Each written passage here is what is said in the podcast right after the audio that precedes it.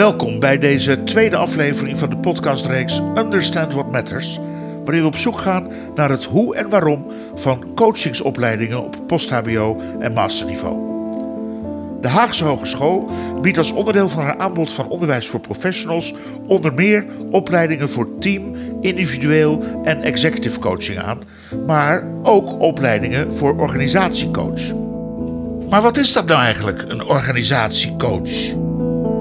En in welk opzicht is een organisatiecoach nou anders dan bijvoorbeeld een teamcoach? We spraken met Jan de Breeën. Hij is als programmamanager verantwoordelijk voor de inhoud van de opleidingen van de Haagse Hogeschool, de coachingsopleidingen. En hij heeft een heel duidelijk beeld bij wat een organisatiecoach nou eigenlijk is.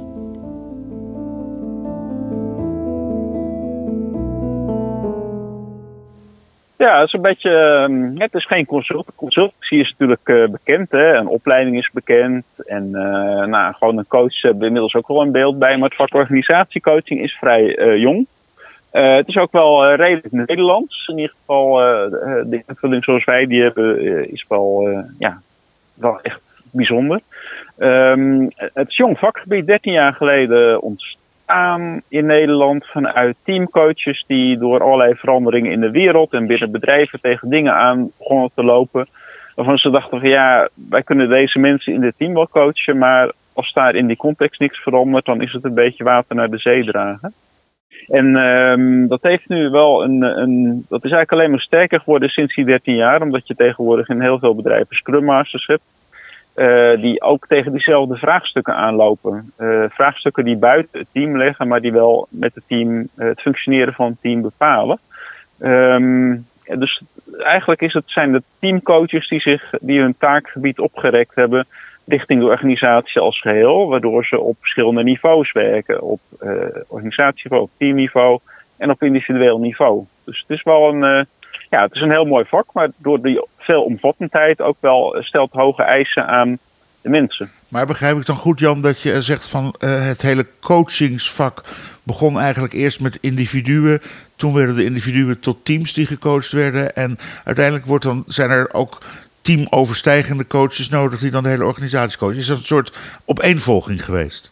Nou, dat zie je, zo zijn de meeste vakken ook wel ontstaan. Hè? Als je kijkt bijvoorbeeld naar een vak als kwaliteitskunde. Het is ooit begonnen met eh, mannen in stofjassen die door de fabriek liepen met de schuifmaat. Dus een heel, eh, ja, heel beperkt eh, iets. En uiteindelijk gingen ze naar processen kijken van bedrijven en ISO 9000 en zo. En toen kwamen ze achter dat management erbij hield, dus tegen total quality management. Uh, dus alle vakgebieden zijn, eh, die rekken zich eigenlijk allemaal op naar uh, de organisatie als geheel. En vaak zie je dan ook dat die vakgebieden in een soort territoriumdrift terechtkomen. Van wie, is nu, wie, wie moet dit nu eigenlijk aan en oppakken? En organisatiecoaching is eigenlijk de meest generieke, eigenlijk de meest neutrale, de, het minst gebonden aan één vakgebied. Als je met de logisticus praat, die zal, die zal ook zijn vakgebied oprekken naar de organisatie als geheel. Maar dan blijft het nog gekleurd uh, vanuit het perspectief logistiek. Terwijl je nou juist, als je uh, organisaties wil coachen, moet je wat uh, open ruimte kunnen scheppen. En op het moment dat je heel strak in een vakgebied zit, wat een soort expertisegebied is, wat toepassingsgericht is, dan lukt dat vaak wat lastiger om daar afstand van te nemen. En om de verbinding tussen al die andere mensen te creëren. Oké, en dan zei je, het is 13 jaar geleden in Nederland ontstaan. Toen was het 2008, 2009 of zo. Wat is er toen ineens gebeurd? Als het ineens gebeurde, het was, uh, de wereld van coaches is natuurlijk niet. Uh, hè, de, mensen kennen elkaar allemaal en ook de, de mensen die er veel in doen en boeken over schrijven, is niet zo'n hele grote wereld. En daar kwam op een gegeven moment uh, naar boven dat, ja, dat, dat, dat men breder moest gaan kijken. En er is maar over nagedenken, er zijn boeken geschreven. nou, onze eigen kerndocent van de Boom heeft daar boeken over geschreven. Um, maar ook, ook, ook een aantal andere mensen.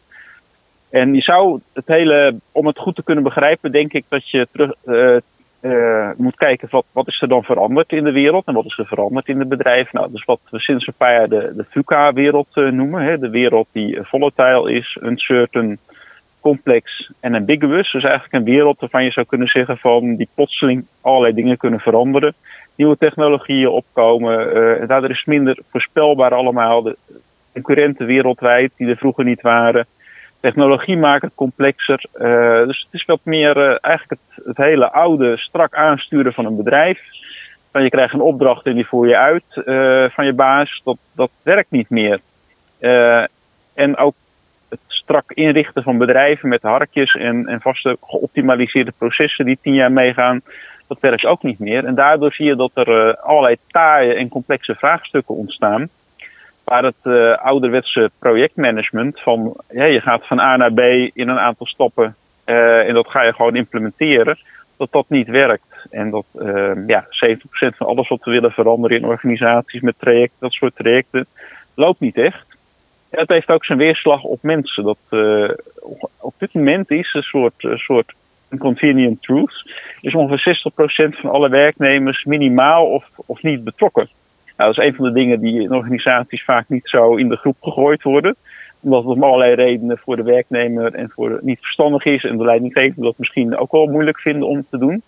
Maar omdat er zoveel uh, van die taaie vraagstukken spelen, dan kan je concreet denken aan vage doelen in teams. Uh, of leiders die afwezig zijn en heel erg van afstand sturen. Um, of juist het uh, omgekeerde, leiders die zich micromanagen, dus die zich met alles en nog wat willen bemoeien. Um, ja, of bedrijven waar het alleen maar om de spreadsheet draait, omdat ze snel gegroeid zijn en de visie uh, verdwenen is. Nou, dat zijn allemaal dingen die, die zijn niet goed functioneren van de organisatie, maar die zorgen ook dat mensen de motivatie een beetje aan het weg, weglopen is. En organisatiecoaching wil een soort uh, balansherstellende werking hebben. Dat we niet alleen maar resultaatgericht en proces- en taakgericht werken.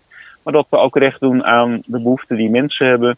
En de ruimte voor, uh, voor creativiteit. En dingen die misschien nog niet direct zo efficiënt te maken zijn. Maar die wel heel belangrijk zijn. Zoals het ontwikkelen van nieuwe producten. Of een andere bedrijfscultuur.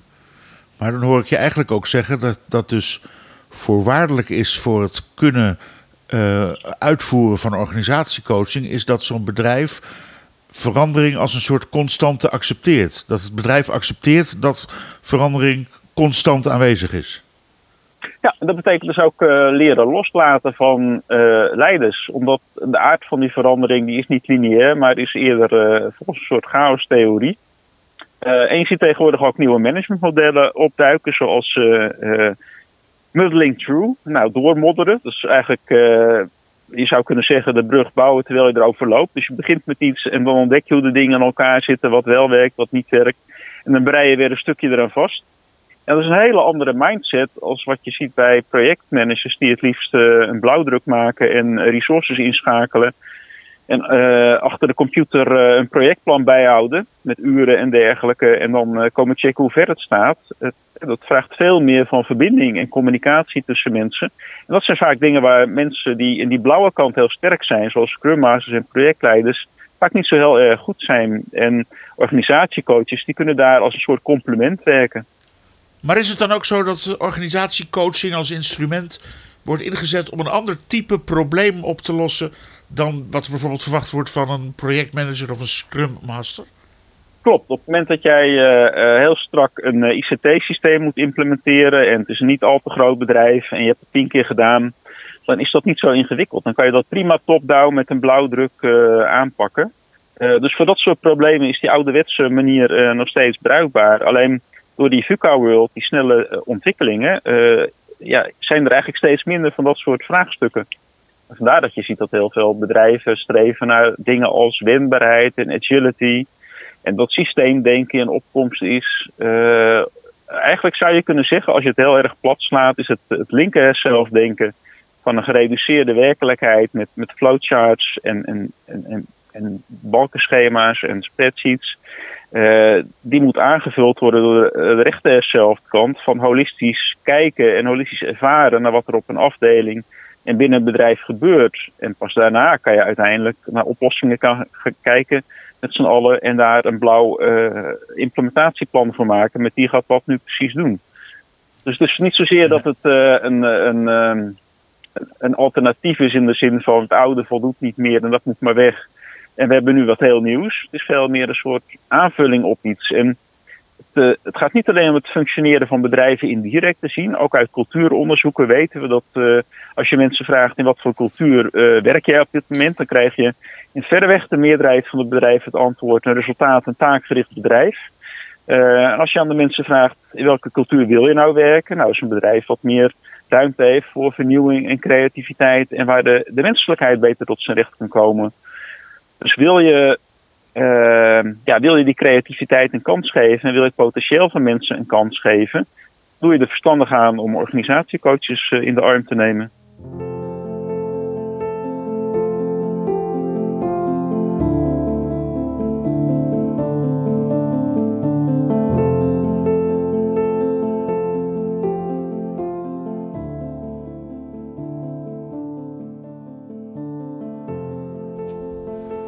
De inzet van organisatiecoaching kan er dus voor zorgen dat de menselijkheid beter tot zijn recht komt in organisaties.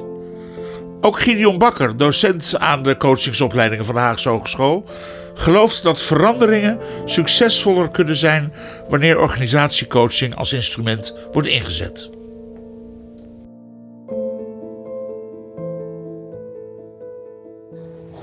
Organisatiecoaching gaat, uh, gaat over uh, um, waar, waar in veel organisaties traditioneel gezien we veranderingen erg top-down met elkaar uh, vormgeven. Richten organisatiecoaches zich op, op het geheel en dus ook meer op bottom-up veranderingen. organisatiecoaches gaan op zoek naar wat zijn nou patronen in hoe we samen betekenis geven aan, aan, aan verandering dus we gaan allemaal, uh, uh, we zijn onderweg naar zelforganisatie in een organisatie. Nou, uh, organisatiecoaches vragen is aan medewerkers, maar hoe, wat voor betekenis geven jullie, waar gaat naar jullie idee nou eigenlijk zelforganisatie over? En Om even een praktisch voorbeeld te noemen. Is dan het voordeel dat als je dus in plaats van top-down de directeur bepaalt wat we gaan doen, en dan moet het maar gebeuren, als je dat dus meer de, laat komen die, de wens voor verandering uit de organisatie zelf, als ik het zo goed vertaal, is dan de kans dat die, dat die verandering succesvol is ook groter? Ik ben, ik ben ervan overtuigd dat, het, dat de kans dat het succesvol is zeker groter is als je, uh, als je veranderingen niet alleen maar top-down benadert, maar ook bottom-up. De behoefte aan organisatiecoaches lijkt dus evident. Je haalt met de inzet van organisatiecoaches het beste uit de medewerkers in je organisatie, zorgt dat er eigenlijk meer ruimte is voor creativiteit en je zorgt dat veranderingen meer succesvol kunnen landen. Maar nou ben je niet zomaar organisatiecoach. De Haagse Hogeschool biedt diverse coachingsopleidingen, dat zeiden we al eerder, maar onder andere ook een opleiding tot organisatiecoach, eigenlijk zelfs zowel op post-HBO als op masterniveau. Die masteropleiding voor organisatiecoach is uniek in Nederland. We spraken met Jan de Breeën over de opbouw en de aard en eigenlijk ook de achtergrond van de MOC, de Master in Organisatiecoaching. Ja, een van de. Het, uh, het is een vrij innovatieve opleiding in de zin dat de meeste masteropleidingen zijn uh, modulair opgebouwd. Dus je hebt module A en B en C en dan krijg je, je hebt docent A gehad, dan krijg je docent B. En docent B doet zijn dingen. Die weet vaak niet helemaal wat hij heeft gedaan in de vorige, wat de andere docent in de andere module heeft gedaan. Hè. Dus je gaat bijvoorbeeld de module logistiek en dan krijg je module facility management. En die, die mensen zitten heel erg in hun eigen koker. Die weten wel wat was verbonden, maar dat is, is een soort gefragmenteerd geheel. En bij de, de master organisatiecoaching is het veel meer een flow. Een soort continu proces waarmee, we, waarmee je uh, in het eerste jaar uh, drie trimesters doorloopt die eigenlijk de cyclus van organisatiecoaching doorlopen. Dus je begint met dat de trimesteradvies. Uh, daarna krijg je het advies trimester ontwerp. Hoe ontwerp je oplossingen, trajecten. En tenslotte krijg je het trimester handeling. Hoe, hoe implementeer je het?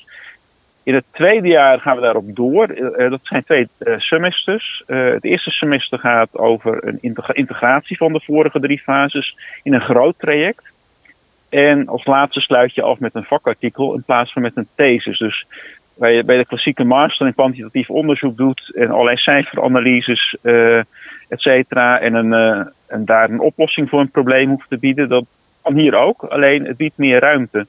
Uh, het kan bijvoorbeeld zijn dat jij een reflectie uh, maakt die uh, gepubliceerd kan worden in een vakblad als MNO. En die gaat over jouw ervaringen bij je organisatiecoach traject.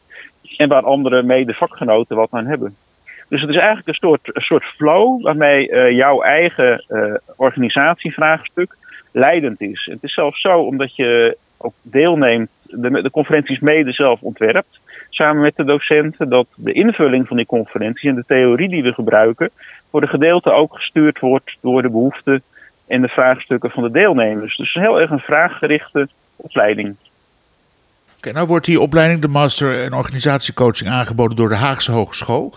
Eh, die biedt ook nog andere coachingopleidingen aan en ook een opleiding advies- en verandermanagement. Wat is nou het verschil tussen eh, advies- en verandermanagementopleiding en de organisatiecoachingopleiding? Het verschil is niet zwart-wit, um, omdat wat ik zei, um, de, bij de master organisatiecoaching uh, heb je te maken met de, de rechten zelf, zaken, dus creativiteit en vernieuwing, et cetera. Um, het verschil zit hem erin. De doelgroep is wat anders. De doelgroep bij advies- en verandermanagement die zijn over het algemeen iets uh, meer hands-on van we hebben een probleem en we gaan het oplossen met een bepaalde methode. En we gaan van A naar B. Dat vind je wat minder bij organisatiecoaching. Bij organisatiecoaching het wat meer fusie-vraagstukken, wat meer complexere vraagstukken. Uh, en dan worden die uh, heel resultaatgerichte mensen worden daar vaak een beetje ongeduldig van. Oké, en, en het ene is ook een post-HBO-opleiding en dit is een masteropleiding. Dat is natuurlijk ook nog ja, een verschil. Ja, dus klopt. Het is, uh, je zou kunnen zeggen dat het, het toepassingsgerichte gehalte iets hoger ligt. Het praktische gehalte, het concrete gehalte bij advies- en verandermanagement. En het is, wat, uh, het is ook een wat kortere opleiding. Dus een master is inderdaad van twee jaar. Uh, en ja, dat is gewoon, komt ook veel meer theorie bij kijken natuurlijk. Het is een master, academische opleiding. Nou gaf je eerder aan, Jan, dat deze opleiding zo is ingericht dat studenten ook hun eigen praktijkvoorbeelden of de casussen waar ze tegenaan lopen in hun beroepspraktijk kunnen inbrengen in de opleiding. Wat, wat is er nou voor nodig om een opleiding dusdanig vorm te geven dat dat ook kan? Kun je aangeven hoe jullie dat hebben aangepakt? Nou, vooral doordat je met gerichte opdrachten steeds aan het werk gaat en omdat je uh, uh, Uh, nou, we doen bijvoorbeeld ook een bibliotheektraining waarmee je zelf heel gericht kan gaan zoeken. Als jij met een vraagstuk zit in jouw bedrijf, hè, bijvoorbeeld wil de samenwerking verbeteren, dat je ook echt nagaat van welke zaken hebben in de praktijk werken goed. En daarbij ook internationale literatuur meenemen. En vervolgens aan de slag gaan ermee. Dus veel toepassingsopdrachten. Dus eigenlijk het gaat erom het combineren van de theorie en de praktijk via, action learning.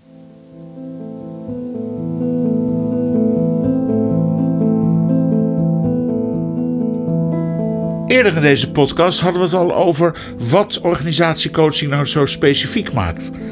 Maar is het ook zo dat het specifieke karakter van organisatiecoaching ook vraagt om het hanteren van specifieke methoden of modellen als coach? En wordt daar in de opleiding dan ook op ingegaan? Wat je ziet is dat uh, uh, in die ouderwetse organisatiestructuur is het wat afstandelijk. Hè? Dus dan krijg je vanuit de top van de piramide een opdracht. En die wordt naar middelmanagers gedownload. En die middelmanagers zeggen tegen mensen op de werkvloer: ga jij dit eens doen?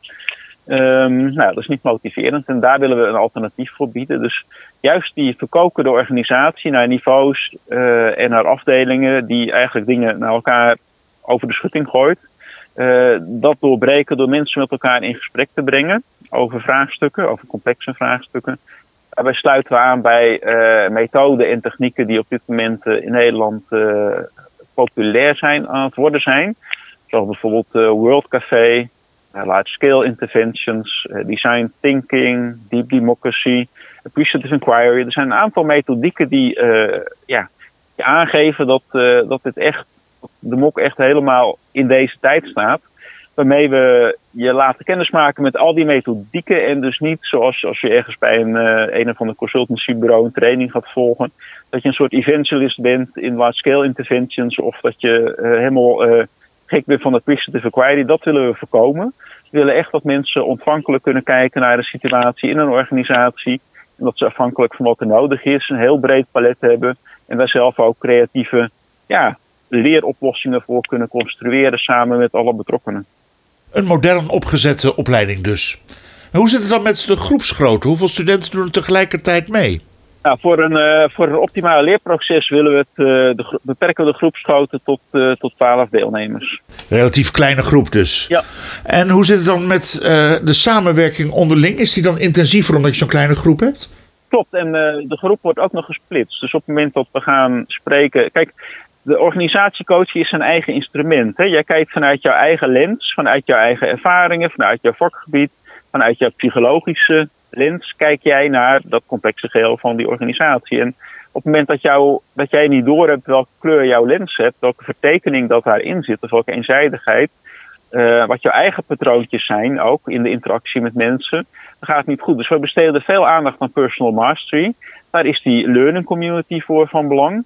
Um, en die learning community die werkt alleen op het moment dat je die groep van 12 opsplitst in groepen van drie, vier mensen. Dat is vrij intensief moeten mensen zich ook uh, open kunnen geven en uh, niet vanuit een muurtje uh, op elkaar commentaar leveren.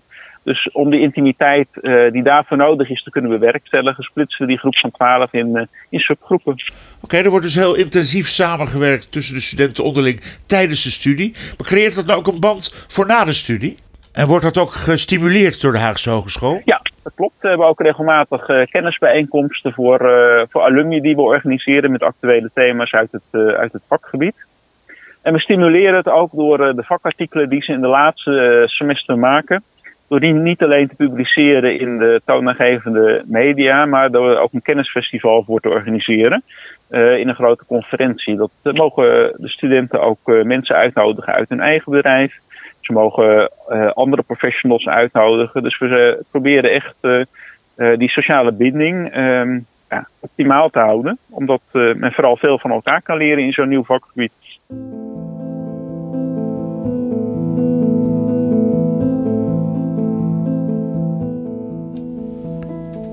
Een mooi en uitdagend nieuw vak dus eigenlijk, dat van organisatiecoach. En de Heek Graduate School, onderdeel van de Haagse Hogeschool, heeft dus een aantal opleidingen die specifiek opleiden tot organisatiecoach, zowel op post-HBO als op masterniveau. Deze aflevering hoorde u Jan de Breeën, programmamanager van die opleidingen. En die sprak vooral over het vak coaching, organisatiecoaching en wat de organisatiecoaching nou zo specifiek maakt. Waar we in deze aflevering nog niet op ingegaan zijn, is de vraag aan welk profiel moet nou eigenlijk een student voldoen om succesvol te kunnen zijn? Welke ervaring heb je nodig? Hoeveel werkervaring moet je hebben? En hoe combineer je nou zo'n studie met werk en privé? Als je daarin geïnteresseerd bent, moet je ook naar de derde aflevering van deze reeks luisteren, die binnenkort online komt. Tot zover, bedankt voor het luisteren.